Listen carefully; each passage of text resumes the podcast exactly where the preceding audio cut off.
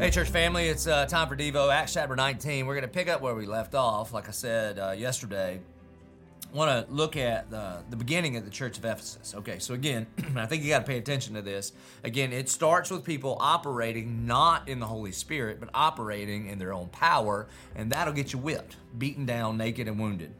And now, the gospel begins to go out. Okay, so if we pick it up, uh, I don't know, 17. Okay, we'll pick it up in, in 17. It says this. And this became known, that this is the seven sons of Sceva getting whipped. And this became known to all the residents of Ephesus, both Jews and Greeks, and fear fell upon them all, and the name of the Lord Jesus was extolled. So people are in awe of what's happening as the gospel advances in Ephesus. And people, they ain't talking about Paul, they're not talking about Apollos, they ain't talking about the seven sons of Sceva, they're talking about the name of Jesus. Jesus' name is ex- extolled. Also, many of those who were now believers came confessing and divulging their practices. In other words, in the beginning of this church, they understood the fake you's doing just fine, but real people began to really confess their sins. And when you confess your sins, you bring what is dark into the light and the darkness flees. So this isn't a bunch of fake Christians at church just saying, I'm blessed and highly favored when really their life's on fire. They're confessing and divulging their practices. And a number of those who had practiced magic arts brought their books together and burned them in the sight of all. And they counted the value of them and found it came to 50,000 pieces of silver. In other words, people are giving sacrificially. They are not putting up with demonic sins in their life. um, they, they are exposing these things and they are, they are making significant lifestyle changes to be, to be pure in following after Jesus. So you see all this going on here. They're making much of Jesus. They're being honest. They're confessing. They're, they're making significant sacrifice and generosity. And then here's the result, verse 20. So the word of the Lord continued to increase and prevail mightily in Ephesus. This place is going gangbusters. And now, if you get the gospel right on the inside of the building, then the gospel should impact what's going on on the outside of the building. That this thing is a movement. now, after these events, Paul resolved in the Spirit to pass through Macedonia and Achaia and go to Jerusalem, saying, After I have been there, I must also see Rome. And having sent into Macedonia two of his helpers, Timothy and Erastus, he himself stayed in Asia for a while. And about that time there arose no little disturbance concerning the way. In other words, there was a big disturbance because of the Christians. For a man named Demetrius, a silversmith, who made silver shrines of Artemis, brought no little business to the craftsmen. These he gathered together with the workmen in similar trades and said, Men, you know that from this business we have our wealth. And you see and hear that not only in Ephesus, but in almost all of Asia, this Paul has persuaded and turned away a great many people, saying that gods made with hands are not gods. And there is danger not only that this trade of ours may come into disrepute, but also that the temple of the great goddess Artemis may be counted as nothing, and that she may even be deposed from her magnificence, she whom all Asia and the world worship. And when they heard this, they were enraged and were crying out, Great is Artemis of the Ephesians. And so the city was filled with confusion, and they rushed together into the theater, dragging with them Gaius and Aristarchus and the Macedonians, who were Paul's companions in travel. So here's what happened the gospel gets preached in Ephesus, and the place goes gangbusters. Again, they're real, there's authenticity, the name of Jesus is extolled. The word of the Lord increases mightily. There's great sacrifice, and people's lives get changed so much that it changes the socioeconomic situation in Ephesus. In Ephesus, there's this huge temple to this pagan goddess Artemis, and people would go and they would buy these little like trinkets there. And as the church begins to grow, people quit buying these false idols to the point where it's about to shut down the industry of these idol makers. Church of 1122, um, God has blessed us like crazy. I mean, from uh, opening day in 2012 until today, we may be the fastest growing church in the history of the United States of America. That's that's just true.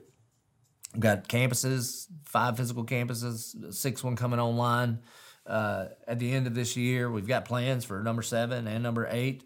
Uh, two of our campuses are in prisons. Praise God for that. All of our services get to can be accessed by um, every inmate in the state of Florida, and so God has done an incredible thing. Um, uh, something like eight over 8,000 people have surrendered their life to Christ through the ministry of the Church of 1122 by the preaching of the gospel.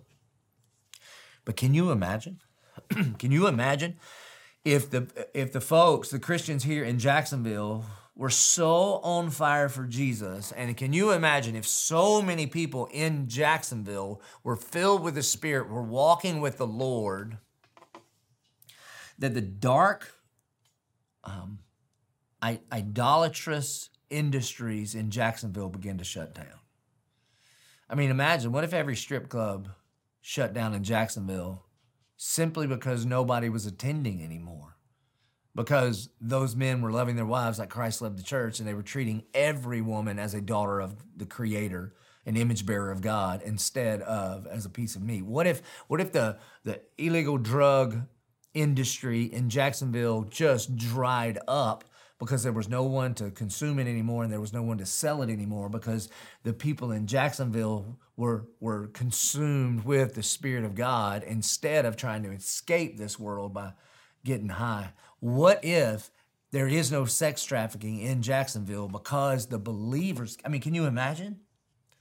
This is what is happening in the church of Ephesus. when I read this, I do I think about our church and all the good things that, that we are doing. But God shows up and blows up in Ephesus through the declaration of the word, through extolling the name of Jesus, through confession, like real authentic fellowship and confession of sins, through sacrificial giving and putting putting to death those sins that are trying to kill us. God is doing an enormous work. Enormous work in the city of Ephesus. So Ephesians get, gets started as a church. and not only that, we found out later that the Apostle Paul appoints Timothy to be the pastor at the church of Ephesus. That's pretty cool. So they've got a rock star pastor. And not only that, the Apostle John is one of the elders.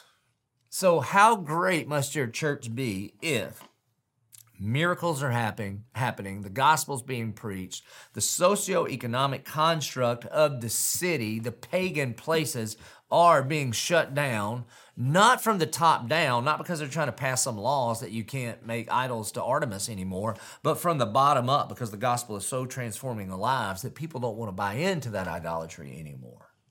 Seems like a great church right? There's only one problem. And I say this as the biggest warning I could ever give to our church, the Church of 1122. By the time you get over to the book of Revelation, the Apostle John is quarantined on the Isle of Patmos, and he writes, he gets this vision, and Jesus tells John to write this down because he has a word to the church at Ephesus that was born in Acts chapter 19, to the church that was going so well. And he writes these words. To the angel of the church in Ephesus, write the words of him who holds the seven stars in his right hand, who walks among the seven golden lamps, lampstands. And here's what Jesus says about the church of Ephesus I know your works, your toil, and your patient endurance, and how you cannot bear with those who are evil, but have tested those who called themselves apostles and are not, and found them to be false. I know that you are enduring patiently and bearing up for my name's sake, and you have not grown weary. Now, up to this point, this sounds like the kind of church I want to pastor. Uh, definitely the kind of church I want to attend. They've got good doctrine, they've got good works. It's not just a flash in the pan, that they have been patiently enduring. They call out uh, false teachers. this church seems to be great, right? Such a strong beginning, blew up like crazy. Outreach magazine's talking about them. They got their bumper stickers all over Ephesus. But I have this against you. that you have abandoned the love you had at first. But I have this against you that you have abandoned the love that you had at first. Remember, therefore, from where you have fallen. Repent and do the work you did at first. You remember what they did at first? First and foremost, Acts 19, they extolled the name of Jesus. He says, Repent and get back to that. If not, I will come to you and remove your lampstand from its place unless you repent. Yet this you have. You hate the work of the Nicolaitans, which I also hate. He who has an ear, let him hear what the Spirit says to the churches. To the one who conquers, I will grant to eat of the tree of life, which is in paradise of God. Church of 1122.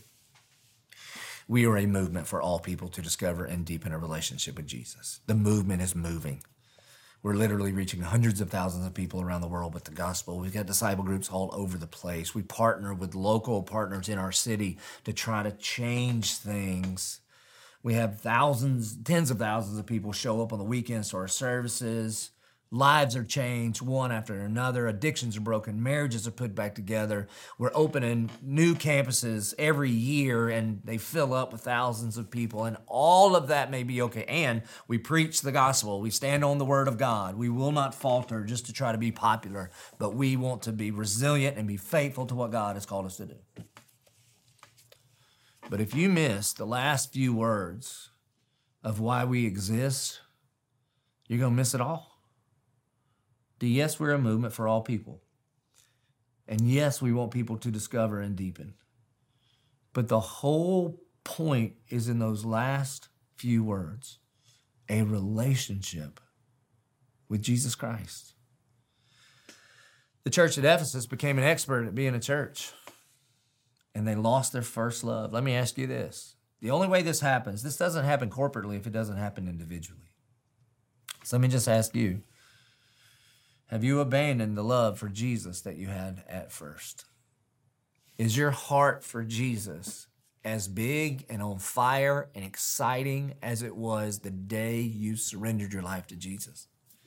And every single one of us, honestly, individually and corporately, corporately, the church has a tendency as it gets older and more mature and bigger, it has a tendency to look inward, to get super doctrinal, and lose its its relationship with Jesus.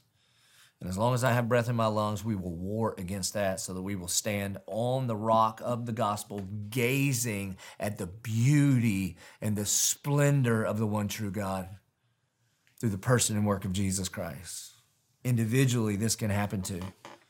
You can get so used to Bible study and you can get so used to the truths of the Word of God that your heart can go your heart can grow cold to what matters most. Like Paul says in the in 1 Corinthians 13, Paul says, Man, if I can prophesy with the tongues of angels, and if I can move mountains, but I have not love, I am useless and worthless. And this is what happens to the church at Ephesus.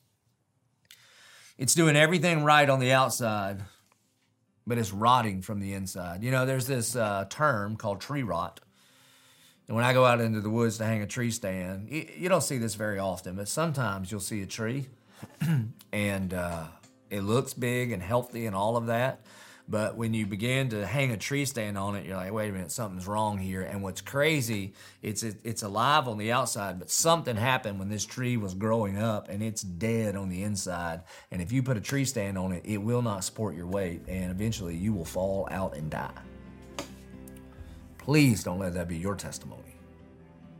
So, what were the things that you did at first that nurtured and stirred your affections for Jesus? Do those. Go back and listen to all the Devos. Go back and listen to your favorite sermon series.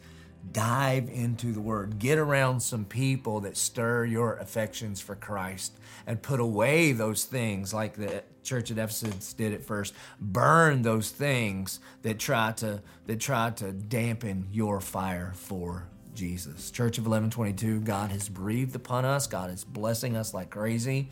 And may we always be a church that extols Jesus that, that lives with sacrifice because of the gospel of Jesus Christ, that we are open and authentic, confessing and repenting, and that the word of the Lord increases in our midst. Let's pray. Father in heaven, Lord, I thank you for the blessing that is your church. And God, I thank you in particular for the church uh, that you have birthed here, the Church of 1122. God, may we never, ever, ever abandon our first love. As the pastors and the elders and the staff and all the serve staff and the disciple group leaders and every covenant member and deacon and everyone who attends here, God, may we always and forever have our eyes fixed on you. And whenever we drift, because Lord, we are prone to wander, Lord, I feel it, prone to leave the God I love. God, may we consistently bring our hearts to you and say, Here, God, take and seal it. Seal it for that course above. God, we love you and we want to love you. And the only way that we can love you is to constantly be reminded that you loved us first and gave your Son as a propitiation for our sins. May we never lose our awe of your love for us. I pray it in Jesus' name. Amen. Thanks.